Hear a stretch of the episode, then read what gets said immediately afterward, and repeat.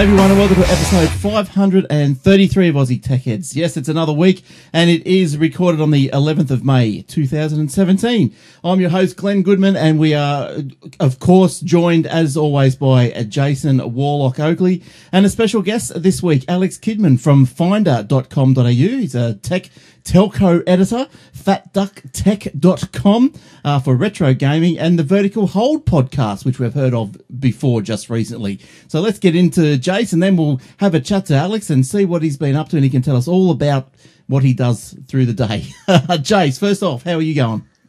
Hey, Glenn, not too bad. That's good. Good stuff. What have you been up to? Anything exciting? Ah, we finally got the uh, inverter connected to the solar panel, so very happy about that. Started churning out the wattages during the day. All right, and good. I think I picked a good time, get it done now, and we'll be needing all the heaters and soon, sure enough, during the day. And since we all work from home, you know, we're going to need to use up the electricity like crazy. And oh, we got a dryer now because of the uh, not enough time to get everything dried on the line, so that's going to chew the power. So if we do all that through the day, it should be quite good. Yeah, good stuff. And uh, Alex, welcome. Welcome to the show. Thanks for having me. No problem. So this is the first time we've seen you on Aussie Tech Heads. The first time in ten years. So yes, big welcome. And it had to happen eventually. yeah, it did have to, didn't it? Wasn't going to happen overnight, but it did happen. yes, absolutely. Now tell us, uh, you, you wear a few hats by the look of it. Tell us, uh, first of all, what's finder.com.au? Go through what you do. What, what's what's going on with you? Okay, so during the day, you'll find me writing at finder.com.au, Australia's most visited comparison website, and I write the tech and telco content. So, largely mobile phones and broadband, uh, some gaming content, and everything else that falls under the broad technology umbrella. When I'm not doing that, I also write a lot of retro gaming stuff at my own site, Fat Duck Tech. Uh, retro gaming is a particular passion of mine, and uh, I also co-host the Vertical Hold podcast with Adam Turner, who I believe was a guest just recently. Yes, he was. That's right. Yes. Now, uh, Vertical Hold that's that uh, used to be video, but now it's just audio. Is that right? So that's all on iTunes. Yes, we, yes, we so we switched we switched to an audio format uh, largely because it's not just Adam and myself. We also have a variety of Australian tech journalists on, and because of the nature of where some of those people are located it's a lot easier and a lot more fluid we found to do audio it also enabled us to get a few other guests who weren't entirely comfortable being on camera yeah sure oh and i also, I also believe that uh, you're up for a lizzie soon is that correct and tell us about what that is uh, I am. I am indeed. So the, the Lizzies are the uh, the Australian IT Journo Awards. They're effectively the the local tech media Oscars, if you will. Nice, good stuff into their 15th year now, and uh, I'm a finalist for Best Reviewer and Best Consumer Technology Journalist. Right. And my, my and I mean, uh, depending on when people are watching this, that may well have all been decided, but my, my prediction is that I will not break a 15 year streak of being a finalist in Best Reviewer, but not winning it. I'd be delighted to win it. And actually, it's a very strong competition. There's a lot of very good Australian tech writers out there. So it's nice to be a finalist but yes. I've, I've got an awful lot of those finalist certificates. Let's put it that way. yeah, oh, that's good. Well, We'd vote for you if we could. Yes, all the best for that one. Now, I just did do a search. I was trying to do a show everyone a, a, what the Lizzie was all about, but I typed in Lizzie and I got lizzie.com.au, which is not obviously not nothing to do with what you're going for. I never heard of that one. it's uh, L I Z Z I E. Oh, is that how, that's why I didn't find it. All right. Usually called just the Lizzies. Okay, well that's good. Now, uh, retro gaming, Fat Duck Tech. What's uh, what? Have you got a podcast with that, or is that just the just the website for that one? That is just that that that is purely the website. And whilst there are, I mean, there are oodles of of really excellent retro gaming resources online. This is very much my personal view on retro gaming. I am an older gamer, and I wear that badge quite proudly. Hmm. And uh, so it's just you know it's it's random musings on the things that I'm doing right at the moment. Uh, I'm making my way after 20 years. I'm making my way through Final Fantasy VII again, and that's eating up an awful lot of time. Um, I also write fairly frequently on things like the price of retro gaming because that stuff's gone through the roof of late. Right. Um, and then just you know curious bits and pieces that I find online. Yeah, and I just as I just watching there, just scrolling through the website. Yeah, those little uh, what are they? Nintendo handheld games from the Game and Watch. When were they? The eighties. Yeah. So the first Game and Watch, yeah, the first Game and Watch came out in 1980, and they were very much an 80s thing. Uh, Mm. I've got about half a dozen of them. A couple of which still work. It's a, it's a bit depressing because when those things die, they're not entirely repairable, which is Right. Yes. Yeah. I think upsetting. I can remember uh, the one that I had. The first one I had was Popeye, and I think I, I had Turtle Bridge. And. Oh, yeah. there, was there another one? Octopus, o- octopus or something? Octopus, yeah, yeah, Octopus is a. Everyone must have had octopus. Yeah. Everyone should have had Octopus. I'm, I'm, I'm quite about this. So, are, are, you, are you into the pinball machines as well, or is it just the, the home uh, consoles? Uh, I'm into the pinball machines when I can get access to them. The, the challenge for, and I actually I've written about this recently. The challenge for pinball machines is both the cost of machines, because a decent pinball machine will run you somewhere between three to ten grand, depending on how new it is and how desirable it generally is. Yeah. But obviously, also it's a huge space commitment. Yes. Um, I know yes. numerous people who have pinball machines. I, a good friend of mine who lives not far away has four of them in his garage, and it's basically his entire garage. Yes. There's no room for an actual car. Now, to me, that's a very, very good investment of space, Yep. but I have trouble justifying to my better half, yeah, look, by the way, we're buying $20,000 worth of pinball. That's right. Yeah. I think uh, tough sell. I've, I've I remember um, Adam used to call it on, on the podcast that he did in Melbourne the WAF, the wife, wife acceptance factor. Well, my my better half is a gamer as well. She quite happily games, and she would quite happily have a pinball machine. But one of the tragic things about journalism is you get into it because you enjoy the writing. The single best piece of advice I got was in the first job interview I ever had, and it was get into journalism because you enjoy the writing because you're never going to get rich. I remember I've, I've only just sold a pinball machine and uh, it had been uh, not working for a while. And I, I had to buy, I bought a new motherboard. They had four boards in it. So I bought one of these boards, cost 400 bucks. And then, and then it didn't have any sound. I thought, you know, I've just got to get rid of this thing. And the reason I had to buy a new board was the, there was a board with some batteries on it and the batteries had leaked and it had corroded and destroyed the board. Yep. But yeah, so uh, yeah, it was an old, you, you would never have heard of it. It was a Vector. Uh, and it, Oh, yeah. was, it was from I don't know when that was from, but eighties, nineties, or something. Well, it wasn't a bad machine. It was multi ball, and it, you know spoke to you a little bit and all this sort of stuff. And uh, yeah, but just finally got rid of it. It was just too much. And uh, my brother's got a couple of old mechanical ones. You know, just full on, just all you know levers going like this, all, all on the guts of it. And uh, he also had the the uh, Space Invaders wide. You know, the wide. Mm. Bloody yeah. one, yeah, and that was that was a good one to play. Actually, I I, I, I liked the old pinballs; they were good good stuff. My favorite was called Funhouse. I think it was by Williams, and it had this little guy called Chucky in there, and you had to advance the clock to midnight by going through So certain asleep. ways. Yeah. he'd fall asleep and open his mouth, and you had to try and shoot a ball into his mouth, and then you get multi-ball, and he'd he'd be harassing you, and you know. Tell, making up all this stuff and saying nasty things about you and abusing you and stuff. It was awesome. I loved it. they even had it on the Xbox. Somebody had made it for there, and I bought that and played it for a while.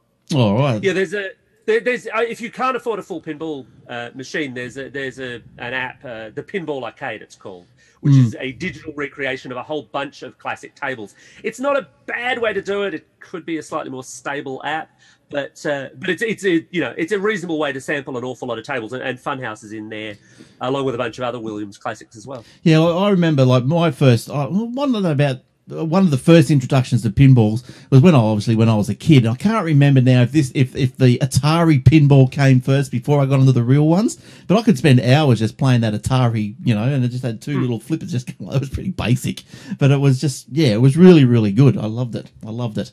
But uh, look, let's uh, talk about some news that's been happening this week, eh? And uh, get stuck into that. Uh, what have we got? We've got uh, the first one that I've brought out uh, this week is the government has propo- proposing uh, to introduce legislation for a broadband tax. Now, I don't know if you guys are as disgusted as I am with that, but that's terrible. Um, the story goes along the lines of the government is pushing to introduce a $7.10 minimum monthly broadband tax for fixed line NBN users to pay for the future costs of the fixed wireless and satellite portions of the NBN. Uh, the it plans to both introduce and pass a regional broadband scheme charge bill alongside a package of telecommunications changes in part in this this coming winter, which wraps up on June 22. So this thing looks like it's heading to to the vote anyway, or it's doing something by June 22. So, what are you? What Jace, what do you think of that? That's uh, I think that's that's terrible. I don't think we need a tax on broadband. I thought the GST was supposed to replace all these sort of taxes. Now it seems we're getting little bits and bobs added on everywhere.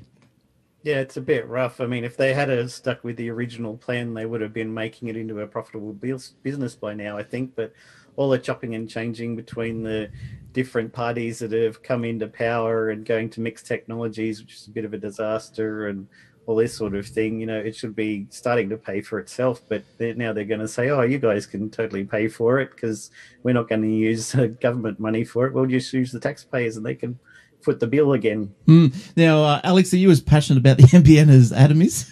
oh, yeah, look, extremely so.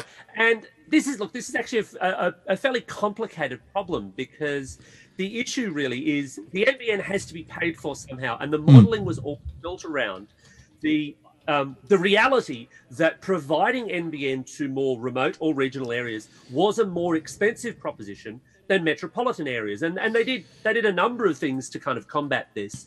There were uh, there's the there's the cherry picking legislation that basically made it harder for competitors to set up in major metro areas because clearly that's where they'd go. That's where a lot of the population is. Mm. But then regional and remote areas get ignored, and the whole idea was this was a national broadband network. Mm where we find ourselves today, yes, I agree. I think it's a mess and I think it's a regrettable mess, but it is where we are.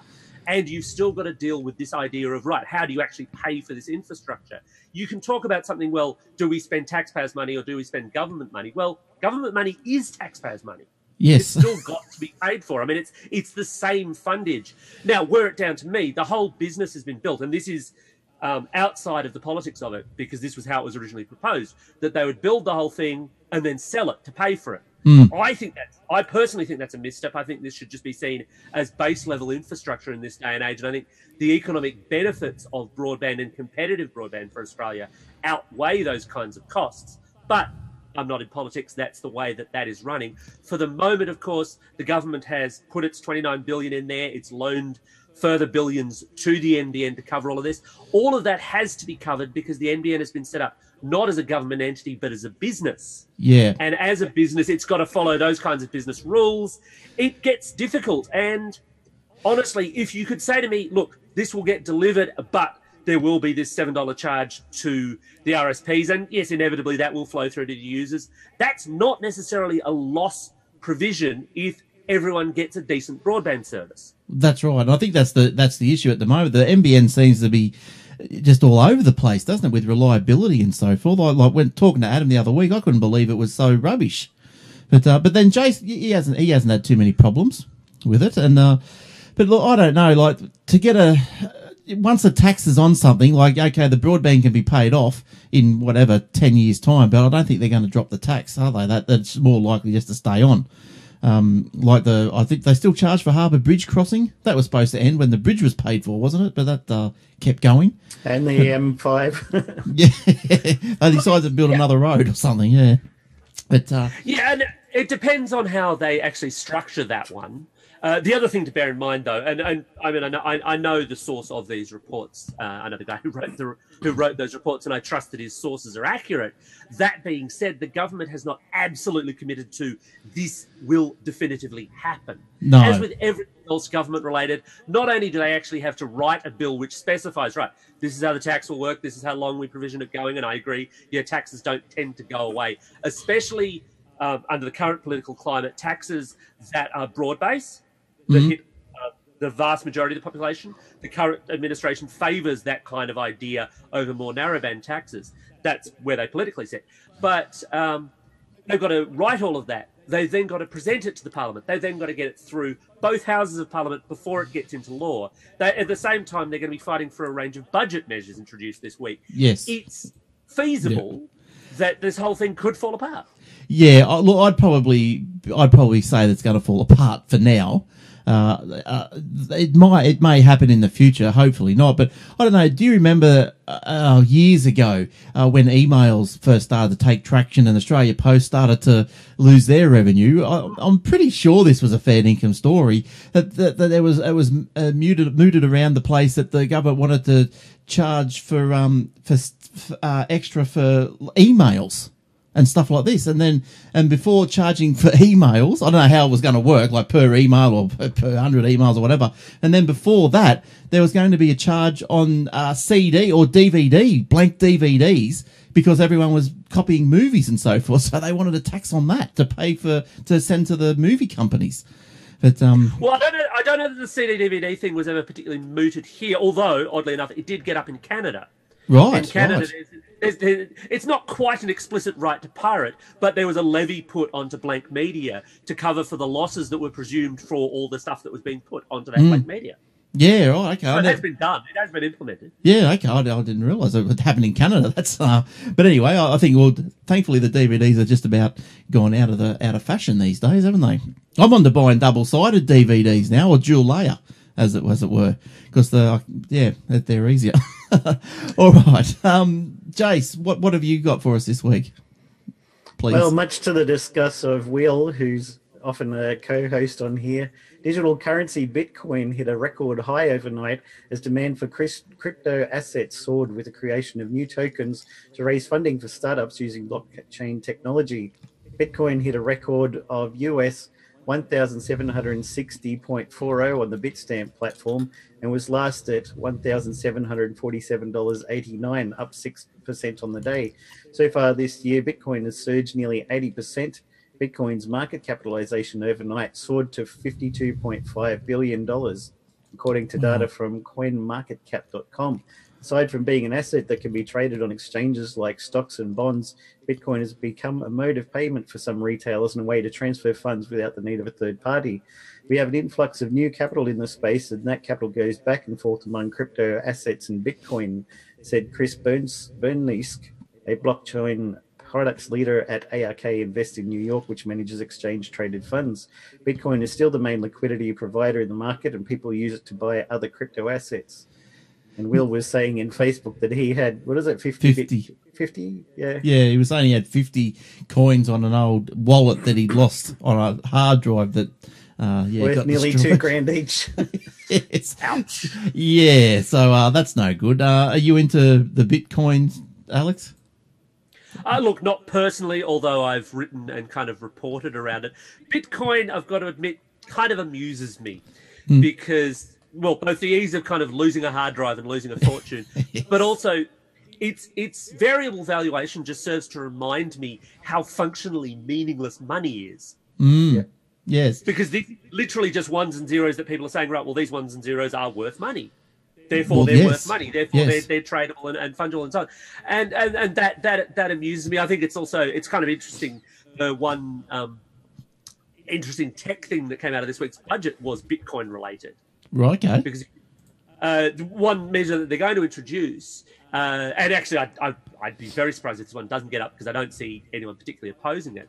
Currently, if you buy uh, Bitcoin in Australia and then you use it to buy something else, you get taxed twice because you get taxed twice on buying it because it was seen as a good, and Yes. then you get GST on whatever it is that you're buying with your Bitcoin Oh, and they're going right. They're going to remove that first layer of taxation on it so that you are not double taxed via Bitcoin. It, it gives it that little level further of legitimacy in that in that space of- viewing it as you know as any other currency. You could buy Bitcoin, you could buy US dollars, you could buy yen, you could buy whatever you like. Yeah, that's uh look. I've tried to do the Bitcoin thing. I think I downloaded and let it download for oh, a few hours. It's a big download, and uh, but I couldn't even work it out. I just left it. I didn't have Part, part of the problem is that um, when it first came out, the bitcoins weren't so common as they are now. They're a lot rarer. So mining you could do, you know, overnight, leaving your computer on. Now to be able to generate generate one bitcoin, you need to have a farm of servers running with GPUs in a data center somewhere, and often the cost of running them, or if you have it at home, the cost of the electricity and uh, heat, uh, cooling and stuff ends up being more than the cost to generate uh, even bits of bitcoins these days. But an- another article that I came across related to this is um, when Bram Cohen first launched BitTorrent, he offered a solution to the bandwidth scarcity problem by allowing anyone to distribute large files without having to invest in expensive infrastructure. In recent years, he's closely followed the cryptocurrency boom, not as a money hungry investor with dollar signs in his eyes, but as a programmer who sees problems that need solving. Most recently, he presented a paper and a talk at Stanford Blockchain Conference discussing, discussing proofs of space and proofs of time. Without going into technical details, he believes that Bitcoin is wasteful. He suggests that a cryptocurrency that pins the mining value on storage space rather than processor time will be superior. My proposal isn't really to do something to Bitcoin. It really has to be a new currency, Cohen says. I'm going to make a cryptocurrency company. That's my plan. By focusing on a storage based solution, BitTorrent's inventor also hopes to address other Bitcoin flaws, such as the 51% attack.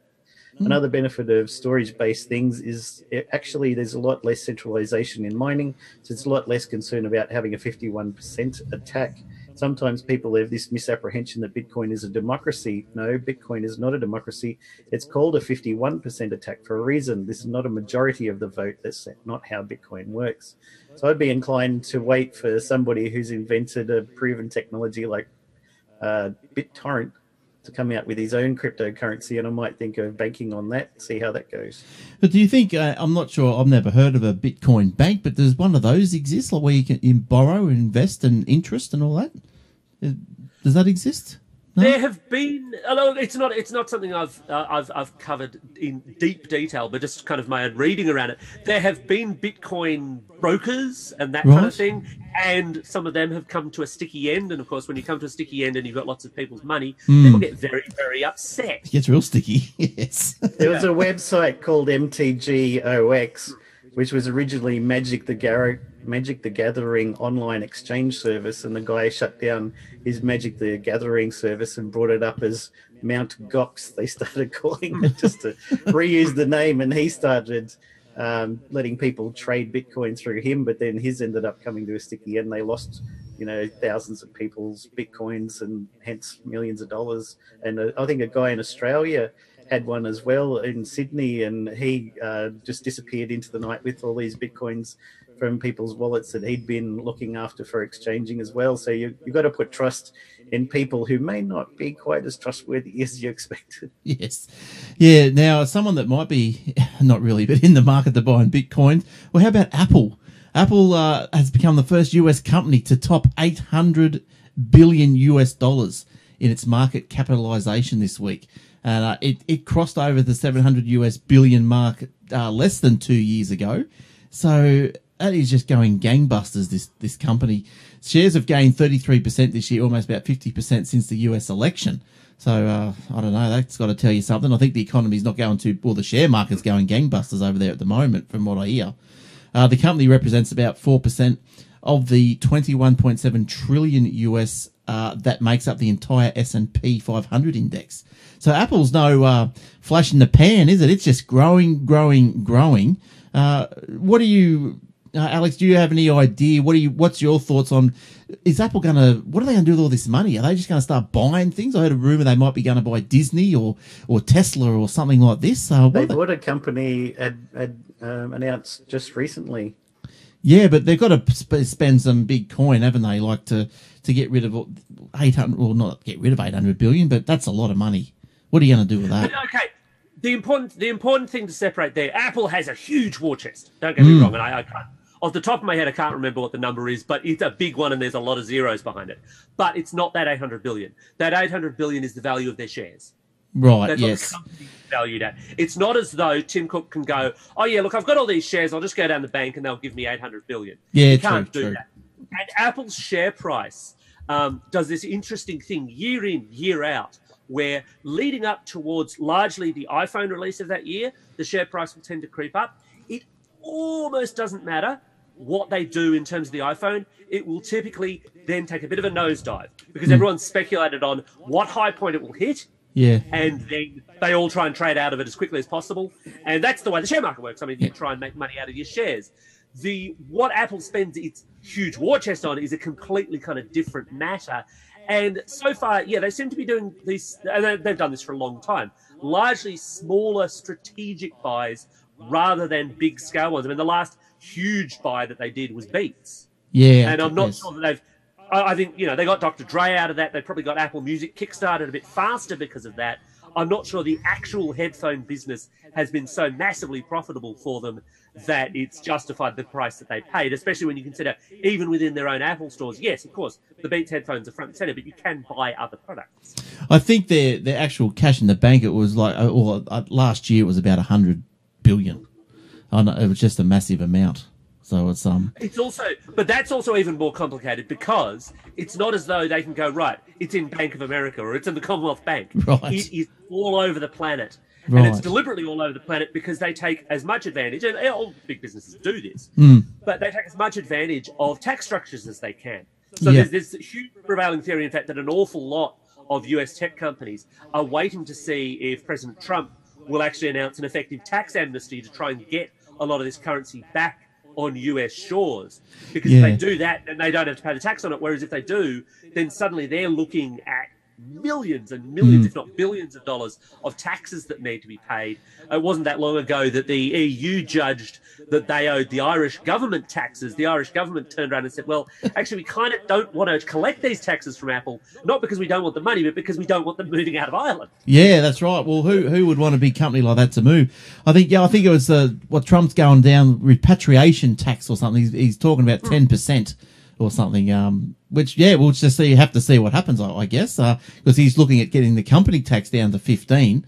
So is repatriation going that ten percent? Is that going to be a big enough uh, incentive? Like, It may well be, but uh, it's I all- don't the know, way- but in the meantime, of course, it, this means that it's not so easy for. I mean, Apple could buy all sorts of companies. Absolutely, they technically have the money. Organizing all those ones and zeros in a row in the right places and getting the regulatory authority to do it, because that's the other hurdle they'd have to jump. Is you know, it's it's not that simple. Hmm. yeah, you going to say something, Jace? The latest company they acquired is called Beddit, that has a uh, mattress topper that's connected up to your iPhone and records your sleep patterns. Oh, there you go. now, um, look, uh, you got a story there, Jace, about Facebook. So we'll, we'll stick with the, the big the big companies and the US ones. What's going on with the Facebook and Snap? Ah, Snap. Yeah, they were a bit unhappy. Uh, for a guy who's just lost about a quarter of his net worth, Snap co founder Evan Spiegel exuded confidence on his first earnings conference call, explaining away the company's shortcomings and even throwing shade at his bigger and far more successful social media rival, Facebook. Facebook has been copying some of Snapchat's most popular features, including its stories tool, which lets people post short videos about what's happening in their day. When confronted about the challenge on the call, Spiegel laughed. If you want to be a creative company, you've got to be comfortable with and enjoy the fact that people copy your products if you make great stuff, he said. Just because Yahoo has a search box doesn't mean they're Google, he added, referring to the early competition between the two internet search companies in the late 1990s and early 2000s. Google won. And apparently, um, yeah, they, they just dropped about $1 billion worth of wealth that he and the company were worth uh, quite quickly. Yeah, okay. Wow. So do you use Snapchat? Are you a Snapchat user? Not Jace? me. No? Alex, Snapchat user? I'm I'm largely the wrong demographic, unfortunately. Yeah, I only use it for the filters and send it around to the kids. Funny face. I was going to say he's not a 13 year old girl. Yes. Not the last time I checked. No. Now, uh, how about this guy, uh, Carter Wilkerson? Now, you've probably never heard of him, but anyway, he's uh, he's broken a Twitter record. He's try- he tried to get the most retweets that has ever been, and it looks like he has succeeded. So the previous record was at oh, nearly three and a half million retweets by Ellen DeGeneres when I think she took a, a, a selfie at the Oscars or something. So that went round about 300, three and a half million times. Now, on April 5 this year, uh, this 16 year old Carter from Reno uh, in Nevada in the US tweeted how many retweets he would need to get a year's free supply of chicken nuggets. Now, within now Wendy's was this was the chain that he tweeted. Now, within a minute, apparently the, the chain had tweeted back it's going to 18 million. It was going to take 18 million retweets. So uh, that's uh, more than what nearly we'll say about six times the record.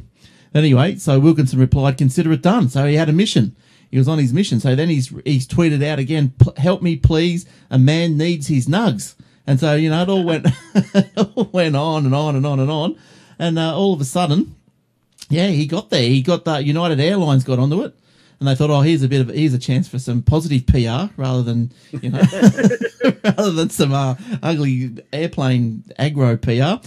So the tweet went his tweet went viral. The uh, it was shared by global companies including Apple Music, Microsoft, Amazon, Google, and and even Twitter itself. Uh, celebrities including Breaking Bad, Aaron Pauls also was re- was seen retweeting. Uh, now other companies replied to to this guy with their own offers, including the United Airlines, which said it would fly him to a Wendy's restaurant in any one of its cities that it serves if he got to the target. So it looked like he got to the target, and now we're just waiting on uh, where he wants to go, where he wants to be flown Gonna to. fly for some nugs. That's right, fly for some nuggets. But uh, like that's a you know uh, probably an inventive way of getting a year's supply of nuggets, isn't it? so, yeah. So I- yeah. I, I kind of wish that he'd gone for a food stuff that was a little bit more valuable and inventive. but I've got to say, after your six months of nuggets, Yeah. after your millionth nugget, you're not going to want another nugget. And frankly, all these companies jumping in on the free uh, social goodwill, you know, United, who you know don't want to remind people that they beat people into the same kind of pulp that you get at a chicken nugget. That's right. are going to feel terrible when after eight months this guy dies of a massive heart attack from all the fat from the chicken nuggets. That's right. Hopefully, he doesn't get salmonella or something. this is true too. yeah. but- allegedly, allegedly. I don't want to get sued in the US, but No. um, it's, yeah, uh, it's one of those. I mean, it's one of those great little viral stunts, Yeah. and the publicity is probably worth it for Wendy's themselves because what they'll do if you know if they if they end up honouring this, Mm. the cost of the the majority of the nuggets that this guy's going to eat is only going to range into. And I'm guess I'm totally Yeah. guesstimating, totally spitballing here, but I'm, I'm going to say it's not going to range more than about twenty, thirty thousand dollars, and that's taking you know that's taking every factor into account, Well, not what- just the cost of production, but the Yeah. cost of people to cook, cook them in restaurants and all the rest of it. That's a really cheap TV ad. That's Oh, an that's insanely right. TV ad. Yeah, that's so it's right. very cheap advertising. They will probably throw if they do this, they'll throw this guy and his tweet onto billboards, onto banners on the web. So they will TV. not, exactly. Mm. They will not let people forget about it.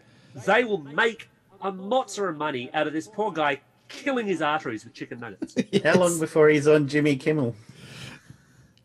Well, yeah. figuratively or literally. Yeah.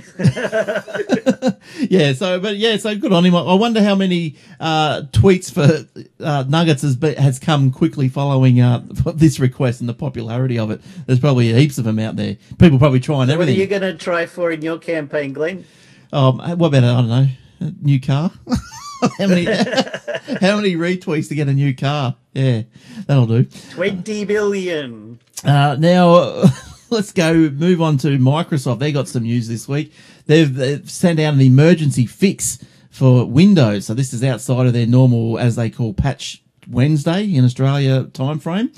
Now, the unusual bug in Microsoft anti-malware software like Windows Defender, so the bug is in this Windows Defender, uh, could be exploited without the recipient even opening the message. Now, hackers can exploit the flaw simply by sending an infected email, instant message, or getting the user to click on the web, browser link. Now, I read further into this article, and it was even that the the virus or the malware can activate even when Defender or if Defender scanned the file. So it, it was pretty nasty. Uh, it affected 8, 8.1, and Windows 10, Windows Server. If you're using Windows Defender and no other antivirus, you better update. Uh, there's a just update. You can check. There's a Sounds like a great ad for AVG. yes. Uh, Windows users can check that. Make sure you're running the latest Windows Defender engine, which is 1.1.13704.0. That's all in the show notes if you want to hear that one again. Uh, which should remember. yeah, should download automatically, but to make sure you're not at risk, just check it and just make sure all your other uh, updates, uh, yeah, up to date. But that's a that's a bit of a nasty one. One of the nasty ones, Alex. Yeah, and look, they've had they've, that that whole set of patches they put out hit a bunch of different vulnerabilities for them, and they're in. I mean, they're in a tough position because they are. It's still the world's most used operating system family, if you will, uh, and therefore it's the most attacked. Yes, yeah, And programmers are only human, and programming code now runs into the billions of lines, and people are probing every last little bit of it. yeah, Yeah. Microsoft at least being fairly proactive with this. I mean, it, it ties into one of the more interesting steps that they took with the recent Windows 10 Creators update. And I don't know if either of you two are running Windows 10 or not. Yeah, or I'm, you've had that. I'm not doing the up creators update yet. Not yet. Yeah, well, they actually, uh, generally speaking, the way that they run those Windows 10 updates is they will push them out to you. And they, their whole strategy for Windows 10 was going to be look, these things are just going to be pushed. You're going to have them. You're going to like it. Yeah. And for the, It'll for be the- great. You're going to love it. It will be be wonderful. great.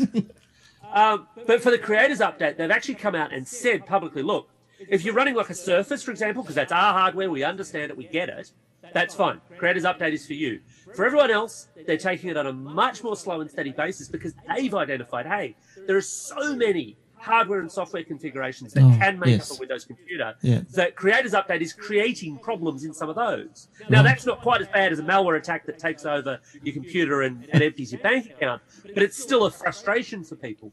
And it's a big sign, I think, for Microsoft that they, they really are taking this stuff quite seriously. Uh, that being said, I mean, if, if all you're relying on is Windows Defender for your malware protection, according to most reports, yeah, you're not really doing enough. Yeah, well, I think we remember. Yeah, back. Sorry, Jace, but back in Windows Seven when they had their their their Windows Defender, whatever they called it, their security essentials. You know, I thought, and everyone thought, well, okay, it comes comes from Microsoft. Why wouldn't it be the best? And then one day, they Microsoft. This is when with Windows Seven, and then Microsoft put out on their blog something to the tune of, uh, "Oh, our security essentials. You better not rely on it. you know, it's not as good as the others." And so, you know, obviously straight away, well, I uninstalled it straight away and put something else on. Well, but Microsoft bought a, a, uh company's antivirus from Giant Technologies and then turned it into Windows Defender, so they didn't actually start with it. But this company had been working with them for ages. But I've always said, from what um, Alex was saying, people have been saying, why don't they just release um, the Apple O- OS X operating system so anyone can install it on anything? And exactly because of what Alex has just said, there, there'd be so many different configurations you have to take into account. And Microsoft has most of the time said most of the blue screens that people get is from really badly written third party drivers for hmm. sound cards, graphics cards, mice. There's, there's so many combinations that they would have to take into account. And Apple just wants a stable, platform that people can rely on. If they bring out a new driver or a new update, it's going to work because they know the motherboard, they know all the chips on there, they know what plugs into it, they know the screens and everything, and they can write drivers for all of that. But if you're trying to cover every little driver for every bit of technology that comes out of every country, then it's just a mess. Which is why Microsoft, I think, is saying what Alex had said. You know, don't don't rush into this one. Take it easy. And they Microsoft, when you install Windows 10, Snake takes a checksum snapshot of your hardware. So it knows what's in there, and they can say, okay, it's definitely working on this NVIDIA graphics card, this sound card, this motherboard. Hmm. Let that person install the creative update. This one over here, we won't let Glenn get it because we know his sound card's a bit dodgy with drivers and it's going to crash or his sound is going to stop and then people are going to go oh bloody microsoft you know can't trust them their operating systems and it's not really their fault most of the time But yeah, because I think that's what the, this uh, new laptop or thing that Microsoft just brought out was that a, a Surface? Was that the Surface they just brought out? That's the that's the Surface laptop. Yes. launches at the end of the month, and Yeah. that's got its own specific version of Windows 10 with it, Windows 10 S. Yes. which is its more controlled environment for it. Well, yeah, it's just going to. It won't let you install anything outside of the Windows Store, and I think that's where. And then, and so obviously that machine is going to be rather stable. You know, just like a, a Mac or something, like everything that you, you can't install just every, anything from anywhere. Uh, but I also noticed that you can with the, your Windows 10, what do you call it, Home or whatever it is, the normal one that we get, the Home version. Uh, you can also there's a, there's a setting in there too, which will allow you to stop uh, installate uh, to not allow installs outside of the Windows Store. So you can lock up the current Windows 10 if you wanted to. Yeah, and that's what Macs are like as well. They come with the Guardian application that when you when you download something, you, if you just double click on it, it'll say this has been downloaded from an unknown source. I'm not going to just install this. You have to right click, go open. Yes, I'm sure I want to open this, and then it'll install it. But then it's on you. It's not just something you've downloaded. So they, they Microsoft's adopted something that Apple's been using. It's probably proven good for both of them. But yeah, and Well, uh, well, I could I could make the argument that you know the the, the old uh, user alerts that uh, people hated, in fact, in, in Seven and Vista and so on. Yeah. Saying, you, you, you really want to do that? It's it's the same psychological kind of idea. Unless this becomes, you know, too much of a of a buy Apple show, uh, they've got their own issues with, with software and hardware updates. They've got a much smaller ecosystem, but getting Apple to even admit that there's something wrong with a particular run of MacBooks or that kind of thing, it, it, you know, it's a hair tearing exercise, and I don't have any hair left. You're, you're probably holding your, your MacBook Pro wrong. Ah, that would be it. That'd be it. Now, Chase, what what's this uh, new IO IoT bot that's uh, not doing good Well, things? there's a new botnet dab, dubbed Persirai, which has been detected linking more than 120,000 Internet Protocol IP cameras into a vast Internet of Things botnet. The discovery comes fresh on the heels of Mirai, which in 2016 similarly enlisted IoT devices, particularly DVRs and CCT cameras, into a vast botnet to launch DDoS attacks. Trend Micro's researchers detected more than 120,000 IP cameras susceptible, susceptible to ALF-PerSci.A via Shodan. Owners of the devices are unlikely are likely unaware that their device has been enlisted, granting easier access to the miscreants behind the malware to the IP camera's web interface via TCP port 81. IP cameras typically use universal plug and play, which are network protocols that allow devices to open a port on the router and act like a server, making them highly visible targets for IoT malware, the researchers said. Once logged into the exposed interface, the attacker can load a command injection to force the IP camera to connect to a download site, whereupon shell scripts can be downloaded and executed. Commands can then be sent from the remote server and cause the affected device to reach out to attack other IP cameras by a recently revealed zero day vulnerability. This will enable attackers to siphon out user passwords, equipping them with all they need to command, do command injections regardless of password strength, the Trend Micro team said. Yeah, I think these little. Is this the same sort of thing that was out oh, six months ago? You know, taking up, getting into cameras and printers and all this sort of stuff. I think. Yep. Yeah, I think what was the the answer was I think once you you could just turn it off and on, and that would at least bring it back to For those ones, yeah. standard. But I like um, Steve Steve Gibson's quote: "The S in IoT stands for security." right. Good work, Steve.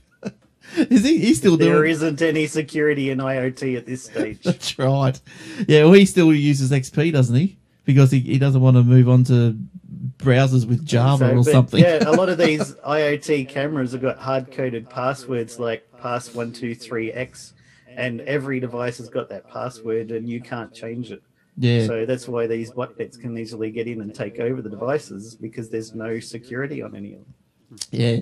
Now, uh, here's one for you. Uh, uh, oh, did you have any comments Alex on that, Alex? Yeah, sorry. Did you have any? I I was, I was, I was going to say it's it's a difficult issue, and it is actually something that is somewhat being addressed. I was um, over at Mobile World Congress in Barcelona earlier in the year, uh, and there they were doing a lot of discussion around IoT and 5G because an awful lot of these devices, the idea is that they will be mobile enabled; they'll be part of that entire 5G net- network setup. And security is it's a painful topic for a lot of these vendors because they recognize, yeah, look, we haven't done enough up until now. Mm. It is hard work and it's difficult when you're talking these small scale devices, which in themselves are going to be quite powerful computers, and they are. And it's Yeah. not just the question of, you know, do you hack into my do you hack into my webcam and then charge people money not to send them my nude selfies? it's also the question of do you then use the processing power behind my webcam for other purposes, whether you're mining Bitcoin, whether you're just setting up DDoS attacks? There's, there's all sorts of scope for malicious intent here. Hmm. And it, there, there, there is work being done on this, but it is, it's, yeah, it's something where you've got to, you've got to tread softly and smartly. And the one, the one factor that always um, sticks in my head with this is if you, if you ever see a picture of Mark Zuckerberg anywhere near a laptop that he's working on, you'll notice that the webcam has a little bit of tape over it. Yes, That right. says a lot, I think. Yeah. I mean, don't forget, a lot of people are installing these in their lounge room, in the corner of the room to keep an eye on it. And they're like, oh, yeah, I'll just check on my computer. But other people can hack into and see inside that lounge room too. So just be careful what you do in there, especially if you're in an undressed situation. But I think like these days, it's getting easier and easier for oh the the normal Joe to be able to hack, isn't it? Like with this um uh Kali Linux and everything, you just install it, and all these scripts are at your fingertips, and you just go for gold. And Yeah, you- if you want to set up your own peep show website and make a bit of money, there's a lot of cameras out there that are freely hackable, and uh, you don't have to pay anyone to do it. You could just, you know, stream it straight to your users and charge them. You could set up the, a, a, a network of uh, other people's cameras like a chat roulette. Which one will you get? um, now, here's one that you'll like, I think, Alex. Donkey Kong and Pokemon join the Gaming Hall of Fame. Now, there's a, I didn't know there was a Gaming Hall of Fame, but there is. It was established only two years ago. Uh, it covers games played in arcade on a console, uh, handheld devices, or mobile phones. And the permanent exhibition is at the Strong Museum of Play in Rochester, New York. Have you have you been there? I have not. I have not. Uh, the big thing that strikes me about this is almost anyone can set up a Hall of Fame and call it as they will. Uh, in you know, in classic arcade gaming terms, a lot of people point to Twin Galaxies, for example. Um, and if you've seen King of Kong, you're kind of aware of some of the issues around that. Yeah. Um, earlier in the year, when I was at CES uh, in Las Vegas, there's a pinball uh, museum. Yeah. And in fact, if, uh, I did a very good interview with the guy who runs the pinball museum for an earlier episode of Vertical Hold that I would recommend people go and listen to. Oh, yeah. Plug over. But uh, but that being said, you could set up a Hall of Fame, and uh, on whose authority are you setting it up? The True. choices that they've made, however, are not bad ones. Uh, we, well, they're not bad ones for the current run. Just were it up to me, to be brutally honest, I'd apply the kind of rules that you get for the Rock and Roll Hall of Fame. So to, el- to be eligible for the Rock and Roll Hall of Fame, you're you have to have put out your first album at least 25 years ago. And I think that's a really good benchmark for a game that has stood the test of time. The issue being that for this Hall of Fame, a bunch of the things that they've put in there would not yet qualify. They've got World of Warcraft in there, and nothing against World of Warcraft. Fine game, but it's too new. Yes, yeah, right. So you don't think like these things? Obviously, they're just a bunch of game lovers, so they, they probably just had to. They they felt like they wanted to do something for the gaming uh, history, and so they've decided to do it. Uh, I suppose it's got to start somewhere. Would you? Would so you would start it off? Do you think you would start with stringent the rules like that? Would that, that would make it more authentic, more um realistic for you? I think I think it gives it a, it gives it a level of authenticity because it says right here is a rule that you have to cover. If you've stood the test of time over 25 years for a reason, whatever that reason might be, and it doesn't just have to be that you were immensely popular or that you stayed immensely popular. And I mean, I don't mean to be picking on World of Warcraft, but I'd say you could certainly make the case of its popularity and its enduring popularity is part of the reason why it's in there. You certainly shouldn't put it in there as you know the the original example of MMOs because something like EverQuest obviously should take precedence over it if you were taking that particular Or argument. Ultima Online. Exactly, absolutely so. Um, Yeah, but if you if you have guidelines that say right, these are the th- these these are the qualifying criteria you've got to meet, and I think even if you do something along the lines of that a lot of halls of fame do, where you say right, here are the potential candidates. Here's a pool of of you know 15 games that are. I, I think that 25 year rule is pretty decent because Yeah. it means you stretch back a bit, but it also means year in, year out, you get new titles that are suddenly eligible. yeah, true, The true. titles can stay eligible, they can be re-voted in, and it, it, I think you also then create interest around it rather than just saying we have decided that these titles deserve commendation. I'm certainly not saying Donkey Kong doesn't deserve commendation. It's a great and classic game, and I think it's one that still stands up beautifully even now. Hmm. But I think if you if you qualify it a bit more, and if you get more people involved in it, you give it that bit more authenticity. There will always be people who'll be upset about one nomination or another. I'm certainly going to be one of them, but. Uh, but I think that's that's the way to go. So these games for this particular uh, uh, Hall of Fame are chosen on their popularity, longevity, and influence on gaming and popular culture and society. But as you say, like th- that's all open ended and mishy mushy. Like who's who who's measuring these things? You know, so there's no real measurement. It's- They probably just put them in a hat. But anyway, joining the uh, Donkey Kong and Pokemon uh, so far in the Hall of Fame: Sonic the Hedgehog, The Sims, Doom, Pong, and uh, World of Warcraft, Tomb Raider, Resident Evil, and Solitaire. Microsoft Solitaire were nominated but failed to make the finals list. Now, Solitaire is a good old classic game. I was reading an article the other day or the other week. The creator of the Sol- guy who wrote it. yeah, didn't make a zack a out of it. article. Yes, yeah, poor guy. He was an intern or something, wasn't he? Yeah, that's right. Yeah, and he made it in his spare time. And every time his boss come over, I think he, he covered up his screen or something because he wasn't supposed to be doing it. Um, but anyway, getting back to the game thing, the uh, yeah Donkey Kong arcade game yeah, there's 132,000 Donkey Kong arcade game cabinets uh, that were released around the world in 1981. Uh, the first entrance into the Hall of Fame were Doom, Pong, Pac-Man, Super Mario Brothers, Tetris, and World of Warcraft. In 2016, another six games, Space Invaders. I'm surprised that probably didn't end up in the first year. I thought that would have been the the, the Yeah, that's- classic, you know, to get in there. Uh, Sonic the Hedgehog, Legend of Zelda, the O- Oregon Trail, Grand Theft Auto 3. Well, there you go. Grand Theft Auto 3, that's probably too new for me. Yeah, I'd probably be sitting with you on that one. That's, yeah, wait 25 years. I can I can make I can make the ca- I could certainly make the case because that's my head wants to say 13, 14 years ago I suppose.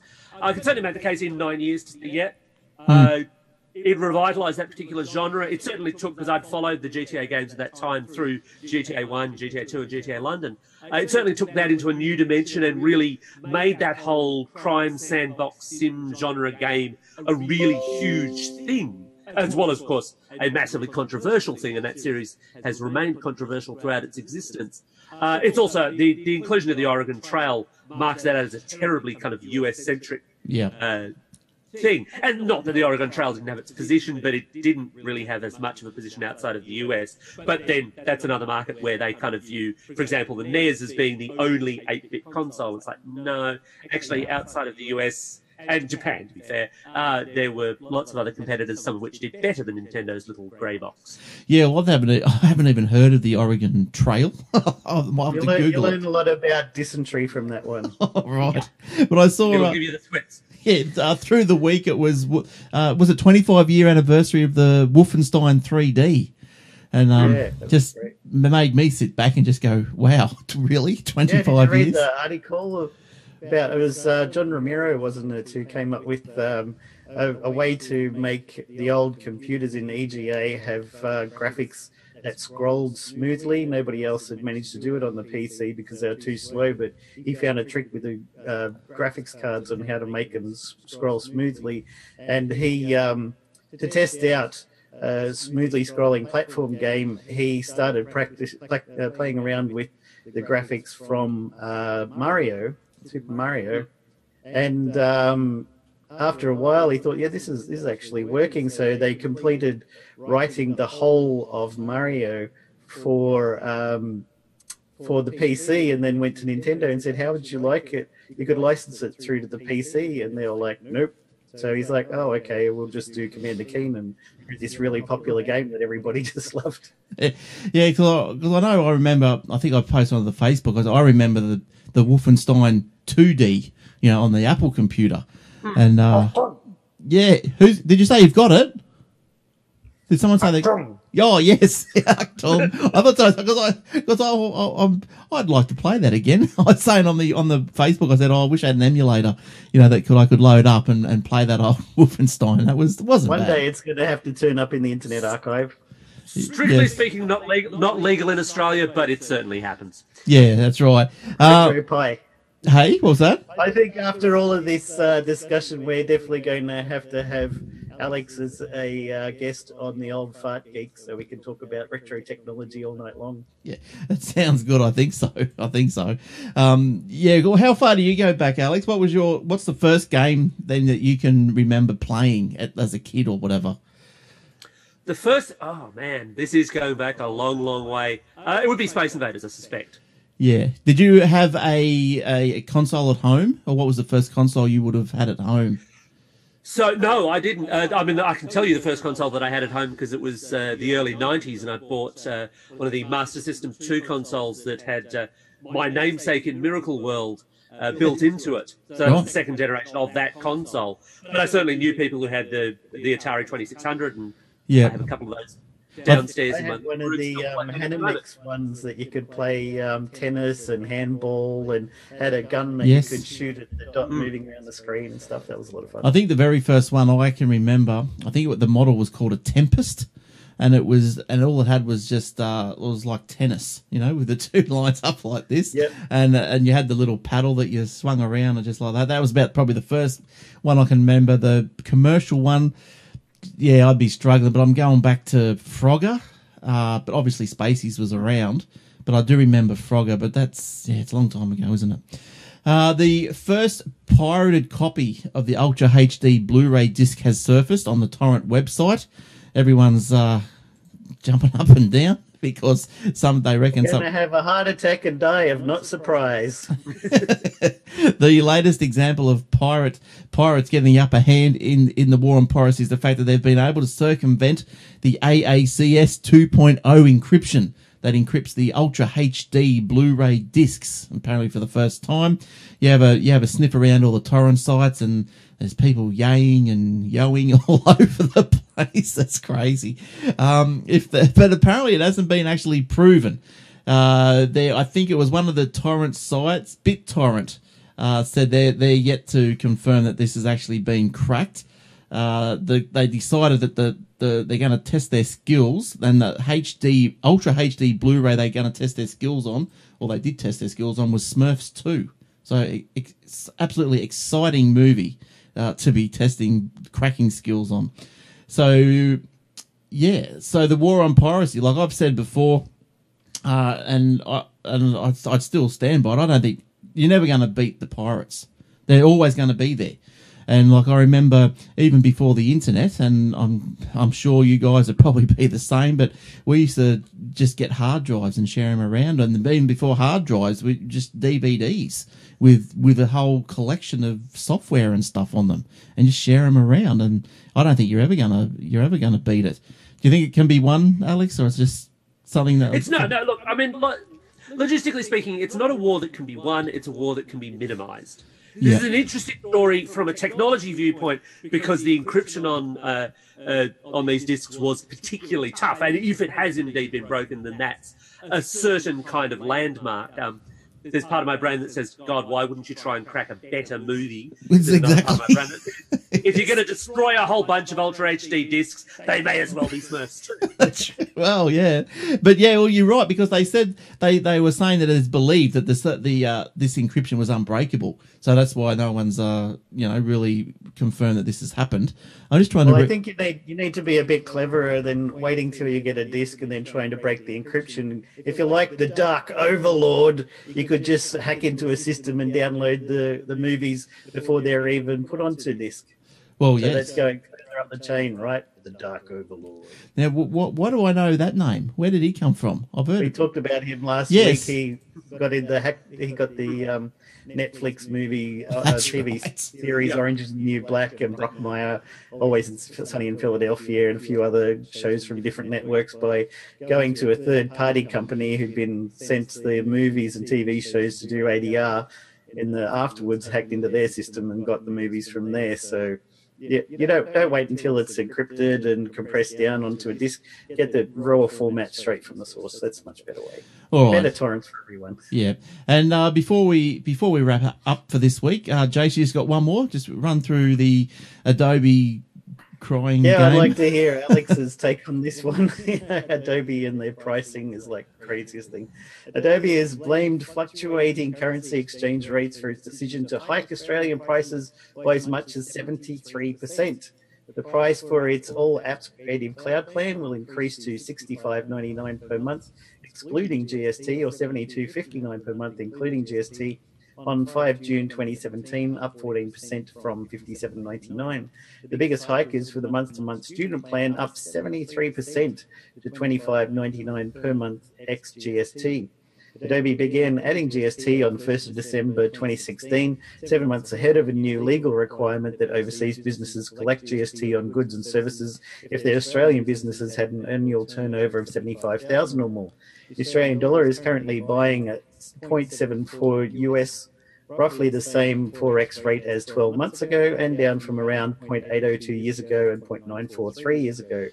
As part of doing business globally, Adobe monitors currency exchange rates in order to make adjustments to our pricing up or down as needed.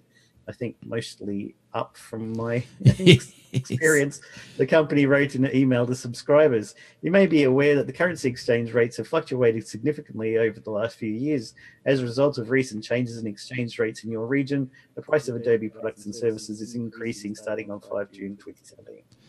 Yeah, so I think it wasn't too long ago. Uh, you could what was it? The story you could fly to New York, buy Adobe photo suite or whatever the hell it is, creative suite, and fly back and buy it and fly back, and it cost you less than it would that you could buy it in Australia. But what's uh, what's your take, Alex, on Adobe putting their prices up? Fair or unfair? Too much? Uh, look, it's not. It, this is not a news story in a way. Adobe has a fairly long history of charging Australians quite a bit more for their software packages. Having said that, they are in the position of being the standard amongst the creative professional community, Mm. and I think that's that's. I'm not saying it's fair. I'm not saying it's 100% justified, but that's the lens to which you've got to view this whole thing.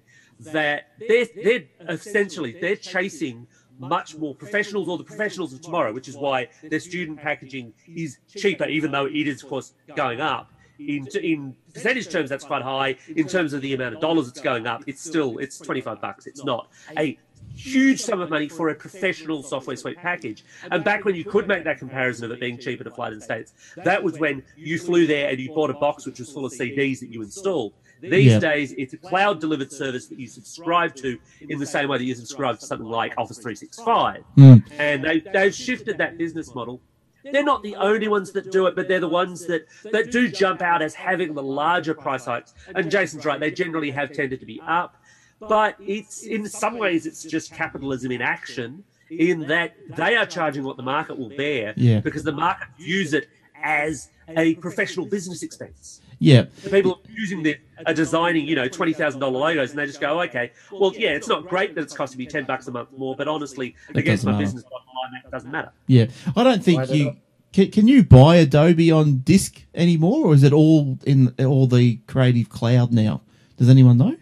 All the cloud, as far as I'm aware. Yeah, I thought I think they as far as I'm aware that's how it works yeah yeah I think they ditched the discs as well. It's also really good for protecting against piracy and stuff. You know, from way back, people would get these discs off pirate websites and then have a key generator that could generate a key, find ways of blocking the, the server that checks the validity of the keys and have a free copy of the software. But if you have to log into your Adobe account to be able to use the software, they've circumvented all of that and, and um, they can justify you know good quality products at higher prices because they, they don't have to worry so much about the privacy i guess Yeah, piracy yeah. So, uh, but that's that's right. It's uh, if it, if the market will bear it, well, so what? So that's what they do, isn't it? And uh, yeah, what what do we do? We got to go and download GIMP or something if, if we don't want to pay seventy five dollars a month. Well, there- paint.net there are well the creator update of, uh, of uh, Microsoft Paint now does 3D. It's, it's come a long way, but uh, but there are other alternatives out there in the market if you you know if you don't want to go down the full Photoshop route. And actually thinking about it, there might might still be for the uh, for the Elements versions of those programs. There may well still be a physical disc Yeah. version of that. That's the cut down version.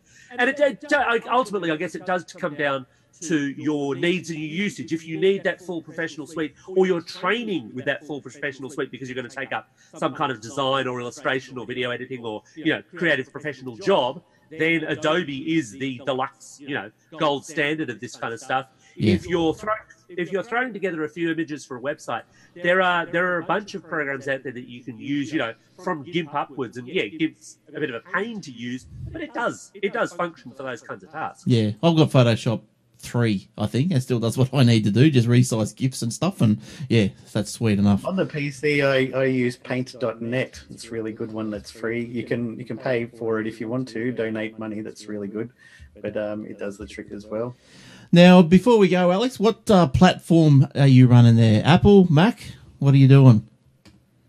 So I day to day I run on a Mac. Um, I've in fact just bounced up to the uh, from from a work perspective. Uh, just bounced up to the newer MacBook Pro. Uh, I, I I bounced over to the Mac a number of years ago. Uh, after doing a laptop roundup where I just worked out actually I can kind of sit and type because most of what I do is write Yeah, and I could write anything. I, I'm fairly platform agnostic, uh, but I found that my investment in Macs paid off more because I was replacing a laptop every five years as opposed to every three. right. And And what? at that I could, justify paying that bit more for them. They do charge more Hmm. for you know, uh, largely the same internal hardware, and there's there's a bunch of steps that Apple's taken in recent years that I'm not as big a fan of. Yeah. Um, but So- it, it is what I use day to day. why were you? Why do you think you were buying a, a new laptop every so many years? Because like, they were getting slow as the operating systems. Uh, he types so much they just catch fire and he has to I have worn out a few laptop keyboards. It's true. Oh, right, Um, right. Well, physically, you know, worn, worn, worn, worn out the caps on them such that, and I touch up, so it didn't bother me. But other people would come to them and go, "Hang on, where's. Where's- the D?" You know, that kind of thing. Yeah. Uh, some of it had to. Some of it did have to do with the build quality of the laptops being made, and I mean, it's not. This is not a, a huge secret. There's only a few places that uh, factories that actually pump out most of the world's laptops. But there's definite quality differences between different models, even different makes. Apple is not immune to this. They've had absolute clangers of runs of laptops, uh, Yeah. and getting them to admit that is very, very tough. But I found that the, the MacBooks I was buying were lasting long enough to justify the higher asking price they were after them. They now do a few things I'm not as fond of, like uh, welding the memory to the to the laptop itself, so you really can't Can't- update that. That yeah. annoys me. Yeah, that, that's a bit. And what do you think about tough. the touch bar? The touch bar for me is functionally pointless. Right. It think looks that nice. I've heard so many people say Oh, that. it looks, it looks, no, no, it looks, it looks beautiful, and I totally get that there is a market for it. It's not me because I'm a touch typist. I don't look down at the keys Yeah. when I'm typing. Yeah. And whilst the function keys I didn't use a whole bunch, I do have a few apps that use the escape key, and there's no escape key on a new MacBook Pro. It's, Oh. it's part of the touch bar setup, Right. Okay. and because it's in that row, it's in that row Yes. of escape. You look at the Yeah, standard keyboard, yes, you're right. And Yeah. so it renders there, and I have to keep reminding myself, I've got to, okay, I've got to look down so I make sure I tap the right spot. About the only thing that I've done with a touch bar, which is kind of fun, is that uh, predictive text game that you can do on smartphones as well. Uh, because it analyzes the way you write and it tries to work out what words you're using. If you're using any kind of text editor or word processor or whatever, it'll put up a little list of predictive words where it thinks that you're going to type something. You can just sit there and tap in the sensor rapidly, and it'll write a paragraph of not entirely gibberish based on the things that you you've yeah, tend to type in. Uh-oh, Alex's job is in jeopardy now. auto typing. and Eventually, my Mac, yeah, eventually my MacBook Pro will be better at being me than I am. now, uh, would I would I be presumptuous in saying that you're then you're an iPhone, iPad person as well?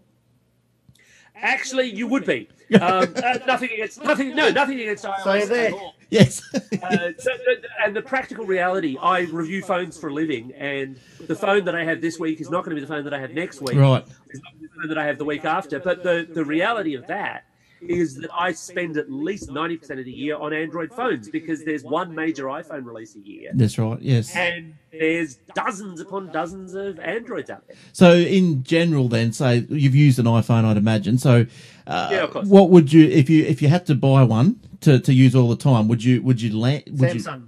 would you land Apple or Android? Do you think at this stage? It's look, uh, it's it's a tough call, but I would I would land Android at the moment because there's some really exceptional mid to premium phones, and, and you know your little cough of Samsung there uh, was was was not unnoticed. Uh, if you were buying a premium phone at the moment, the the S8 is a really really great phone, but it's a premium phone at a premium price. If I was buying, I'd be buying outright. I wouldn't get it on contract. And if I was doing that, there's some eight to nine hundred dollar phones at the moment, which are truly exceptional value for what they are. Hmm. What we're seeing is because that market's become so mature, it's quite hard to justify a full-on premium phone. Some of them are beautiful designs; they're visually very, very pretty, but they're harder to justify when the camera and the processor and just the way these things operate fulfills so many people's needs. It's exactly the same problem that the broad computer market has. It's quite hard to sell a three thousand dollar laptop when Yeah. a five hundred dollar laptop will surf the web for you, do your word processing, and cover those basic tasks you need. Yeah, yeah, that's right. Yeah. Oh, that's interesting. Yeah, because I'm a I'm a PC and mobile. I go for an iPhone. So that's just I like the iPhones. It's I, just re- I they're just quite easy. like the I quite like the Androids. Mostly, I, I use the widgets quite a bit, but uh, I find it really inter- useful, and it's going to be built into um, uh, seven one or seven two and onwards. Uh, the ability to have password managers and stuff like that. I use pass LastPass on the desktop. So if I go to my iPhone and I go to a website that I have the password in LastPass, I have to exit out of the app, go to LastPass, launch that up, type in the passcodes for that, or use the thumbprint on there. Then find the website, do a search, click on copy password, switch back to the other one, paste in the password, And with LastPass and things like that on the Android, which is going to be building the operating system, you just click on the username field and it says, "Oh, LastPass detects that it has a username password for this. Would you like me to chuck it in for you?" Yep. Yeah, last LastPass is good. That's good. All right, uh, that just uh, brings us to the end of the show. You can see us uh, or follow us on Facebook.com forward slash Aussie Tech Heads, Twitter.com forward slash Aussie Tech Heads, and YouTube.com forward slash Aussie Tech Heads. You can contact me, Glenn, at AussieTechHeads.com.au, uh, Jason at Warlock at AussieTechHeads.com.au. And I guess, Alex, have you got a, a Twitter or an email or just go to your websites? Yep. So you can follow me on Twitter at, at Alex Kidman. Um, and honestly, actually, if you if you just Google my name, I'm about the first 200 results or something. It's, it's kind of it's I'm that's not good. hard to find. No, It's like alexkidman.com.au, isn't it? Oh yeah, that's me as well. oh, okay, well, that's easy. Uh, not not not au, but .com is me. .com. Oh, sweet. Good stuff. And you can also uh, hear a lot of uh, Australia uh, shows from Australia and New Zealand on our AussieTechRadio.com. And I think the uh, your one, Alex, that it's, it's up there, Vertical Hold. We put that in Yep. uh, the last couple of weeks. Yep. Uh, so you can go to AussieTechRadio.com and have a look at the instructions to hear that, or you just tune in on your Tune In Radio app, cross-platform, and search up Aussie Tech Radio, and you'll find it. It's a wall-to-wall, 24/7 of Aussie shows, Aussie tech shows, and it is all new shows every Friday. So uh, good stuff. Get get involved. And even some New Zealanders. Yeah, well, they, they've been a bit slack lately. There, there's been no shows from New Zealand. I hope it's still there. I hadn't looked. nearly as bad as that Obsidian Loft and Old Fart Geeks. Oh podcast. yes, Obsidian Loft is back. An episode this week. Obsidian Loft. I saw it. I put it in the in the radio spin today. So good stuff. And uh, also, I'm working on a new web page. So check that out when it comes. Hopefully within I don't know within a week or so. We place that old daggy one. All right. Uh, thank you, Jace. Thanks for coming in. And uh, No worries. we'll Good to be hopefully see you next week. Thanks, Alex. It's been excellent to talk to you. Wonderful, entertaining, and uh, great to see you.